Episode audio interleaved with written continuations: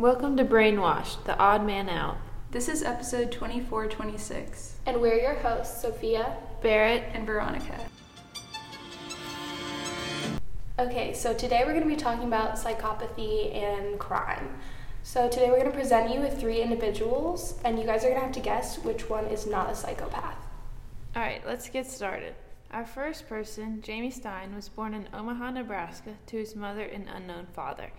He moved to Des Moines, Iowa when he was five.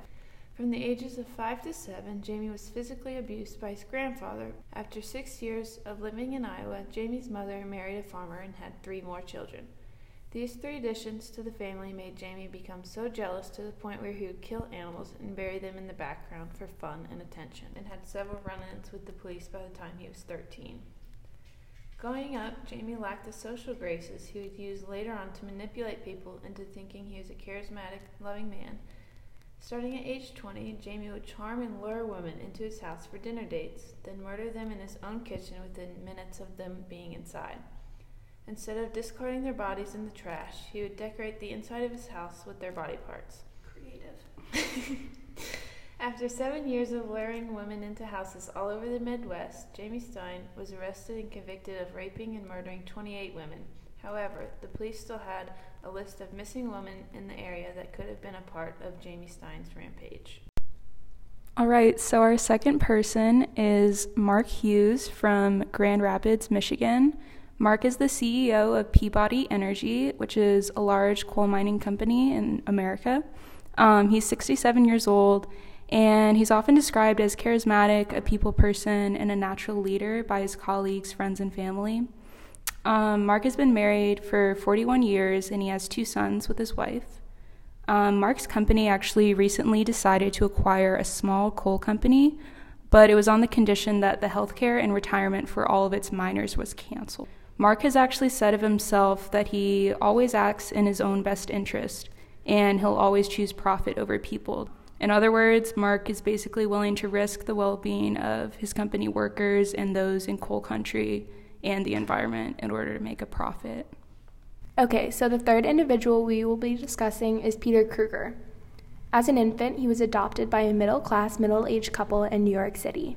And as a child, he was described as troubled, starting small fires at a young age. At the age of 17, he enlisted in the military and was honorably discharged three years later at the age of 20. Following his discharge, he contacted his birth mother, and the details of his birth that she told him disturbed him, specifically the lack of father figures and the poverty he was born into. Not long after this event, he experienced an identity crisis in his early 20s. During this time, he shot and killed eight individuals, claiming that his neighbor's demon possessed cat, Grendel, told him to do so. This is why he was later nicknamed the Son of Grendel. So now that you guys have heard the three stories of the three different individuals, we want you guys to mentally make a note or even write it down which one of these individuals you think is not a psychopath.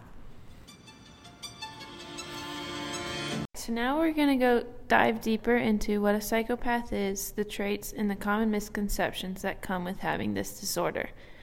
Most psychopaths are considered to have antisocial personality disorder. According to the DSM 5, this is a mental health disorder where the individuals habitually and persuasively disregard or violate the rights and considerations of others without remorse.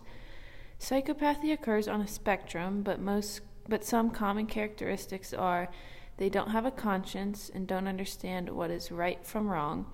They are very skillful skillful actors and can deceive people easily.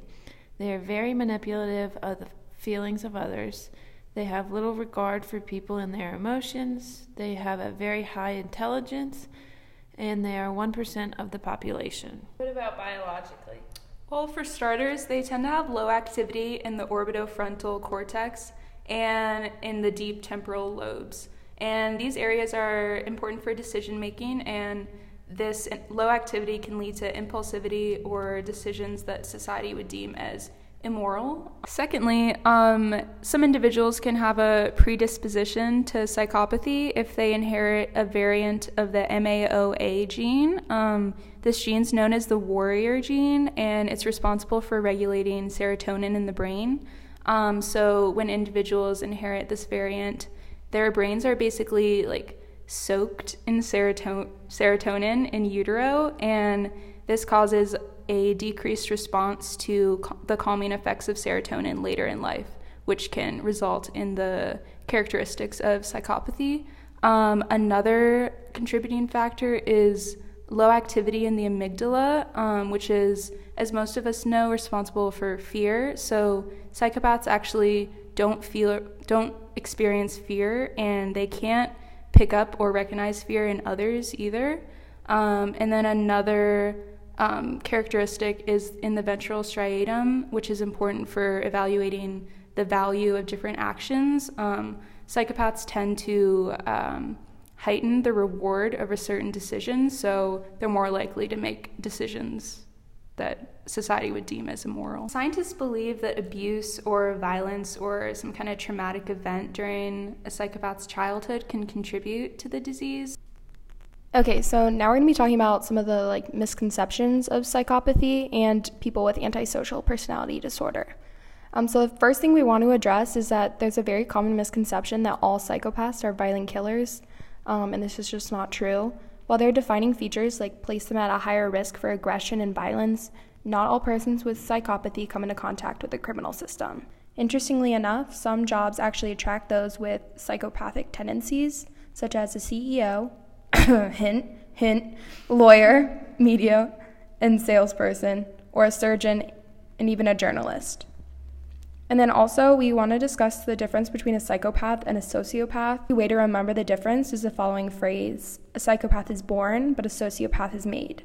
Psychopaths do not have a conscience, they are skilled actors, often manipulative, and have little regard for others. While sociopaths do have a conscience, they're just impulsive, they can be perceived as hot headed, and they often struggle to blend in with others. All right, now that we've kind of gone over what psychopathy is and what makes a psychopath, we're going to go ahead and reveal who was not a psychopath. Can I get a drum roll, please? Right, and the odd man out is the son of Grendel. okay, so while Peter Kruger, aka the son of Grendel, did have aggressive and violent tendencies, um, he was not diagnosed with antisocial personality disorder like the other two, um, and he was actually later diagnosed with paranoid schizophrenia disorder. All right, that concludes our episode for this week. Thank you all so much for joining us. We hope you learned something new about psychopathy. This is Brainwash. Thanks for listening. See you next week.